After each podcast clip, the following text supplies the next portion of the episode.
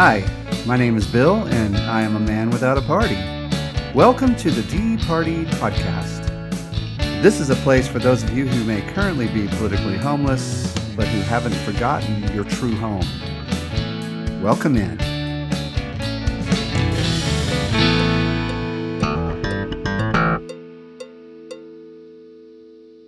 Episode 35 The End of the Matter. Well, hello, everyone. You may have noticed, if you've been paying attention, and it's okay if you haven't, but if you have, um, I haven't put out a new episode in almost two months. I wish I had a good reason for this silence. The truth is, I ran out of things to say. This isn't because there isn't still a lot to talk about. My goodness, there is so much to talk about. And there are a great many people talking right now. But all the talk becomes exhausting after a while, doesn't it? I think this is why I have gone silent, at least on this podcast. I'm certainly still fairly active on certain social media platforms, probably more than is good for me and for others. But I've begun to wonder where I fit, where the best use of me is. I'm not a pundit. I'm not a philosopher. I'm not a writer. I'm certainly not a politician. This is a time for grief we will have recorded 150,000 American deaths due to the COVID 19 pandemic in the next few days. What compounds this grief is the number of people who are refusing to see what this ghastly count means. Many of these deaths were preventable. But America has deep problems that have prevented us from truly taking on this crisis in a unified and effective manner. We are divided politically, and that divide screams louder than wisdom or unity or even well agreed upon epidemiological practice. Entangled in this divide in a way that is a deep, deep grief for me personally is the church, the church that I love deeply. Too many of us, not all certainly, but a significant proportion of evangelicals have decided that persecution narratives, political idolatry, Christian nationalism, and an unbiblical understanding of rights and privileges means we are going to be no help whatsoever in solving this health crisis.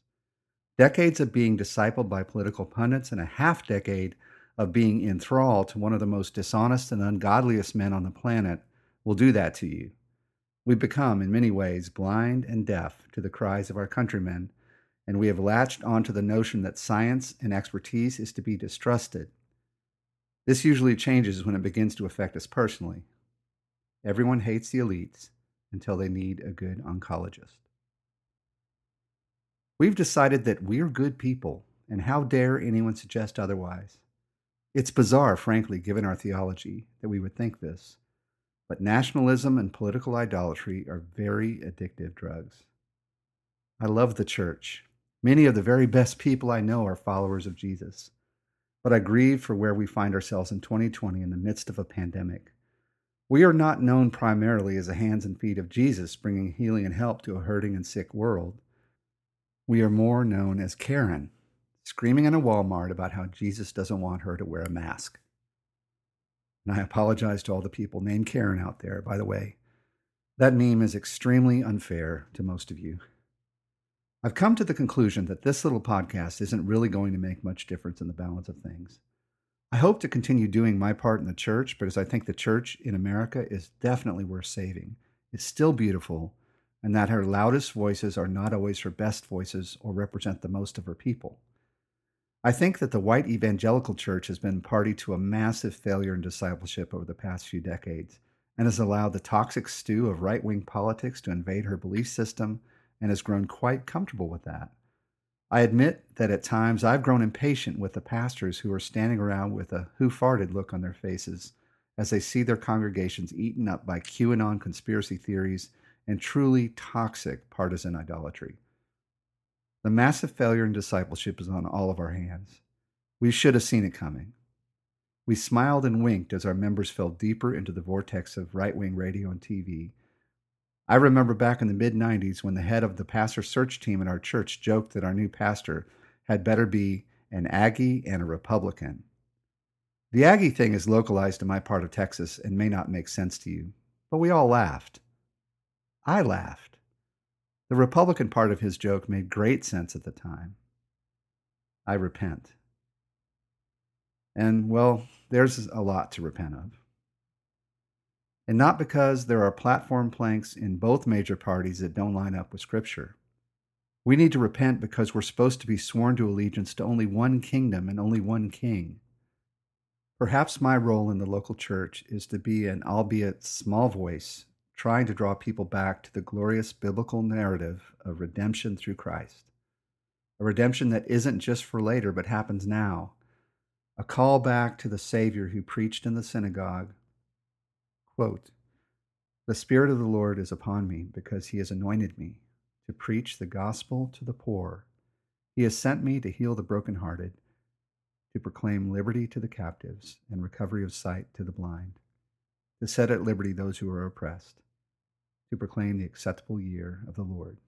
To understand that, yes, Jesus is speaking of spiritual oppression and spiritual blindness, but that he is also speaking of the physical, that our gospel isn't truncated and only for the future, without being provocative, though this will be seen as such. A gospel that is only a punch ticket to paradise is the gospel of the slaveholder. Bearing with oppression now and pie in the sky when you die, and a shrug of the shoulders for those fortunate enough to be on the non oppressed side of the ledger. Look, we were created to live in a garden of fellowship with God and man, and darn it, this present age isn't a break from that. It's not a meaningless time while we wait for the coming of the Lord and try to hold back the barbarians from the gates. The entire Bible is God bringing us back to plan A in the garden, and He actually does mean for His will to be done on earth as it is in heaven today. The Sermon on the Mount wasn't Jesus playing games with us to help us see our need for Him, though it does do that. It is Jesus telling us how kingdom people live now. We need to remember that the so called barbarians at the gates are our mission field. The gospel is not just spiritual, it is physical too. We were given a great gift in 2020 a chance to really be the church in the midst of a crisis. Many churches answered that call. Far too many decided that 2020 was a chance to argue about wearing masks and build more protective walls around their highly treasured persecution narratives. I don't know where all this will end up. I naively said in an April podcast that I thought we were at the end of the beginning. Back then, we had around 18,000 fatalities, and I was expecting a summer lull in the pandemic. I was wrong. We're currently being slammed with a second spike of the first wave and are nearing 150,000 fatalities, and nothing seems to have changed. Not the hardened positions of the pandemic truthers, not a feckless national leadership, although to their credit, they did recently begin to allow that wearing a mask isn't necessarily the sign that you're a liberal wussy. And certainly nothing has changed about the virus itself. COVID 19 never cared about our politics or our prosperity gospels or the fact that we think wearing masks is dumb. It just wants what it has always wanted space in our lungs. America is complying, unfortunately, and both our politicians and our prosperity gospel preachers have come up against something that can't be gaslit away. So, in summary, I am not planning any more podcast episodes at this time. I'm amazed I had 35 episodes worth of stuff to say in the first place. I'm not done fighting, praying, hoping, and when given the chance, teaching. I am not done believing that the Lord has better things for the church in America. I'm steeling myself for the pain that change will entail. It will be good pain. The building may have to be torn down to be rebuilt. I'm okay with that. Jesus clears temples and takes them down stone by stone to redeem his people. He is amazing, worth being followed by every bit of who we are. I hope to follow him better going forward. Jesus is the only king we have worthy of that title. He is the only one who fulfills all his promises. If you are His, He has called you to far more than fighting with your political opposites on Facebook and Twitter. I wish you the best. Thank you, as always, for listening to this podcast. I hope it has been worth your time. I'll leave you with two short passages, one from the Old Testament and one from the New, that capture where my mind is at these days. The first is Micah 6 8.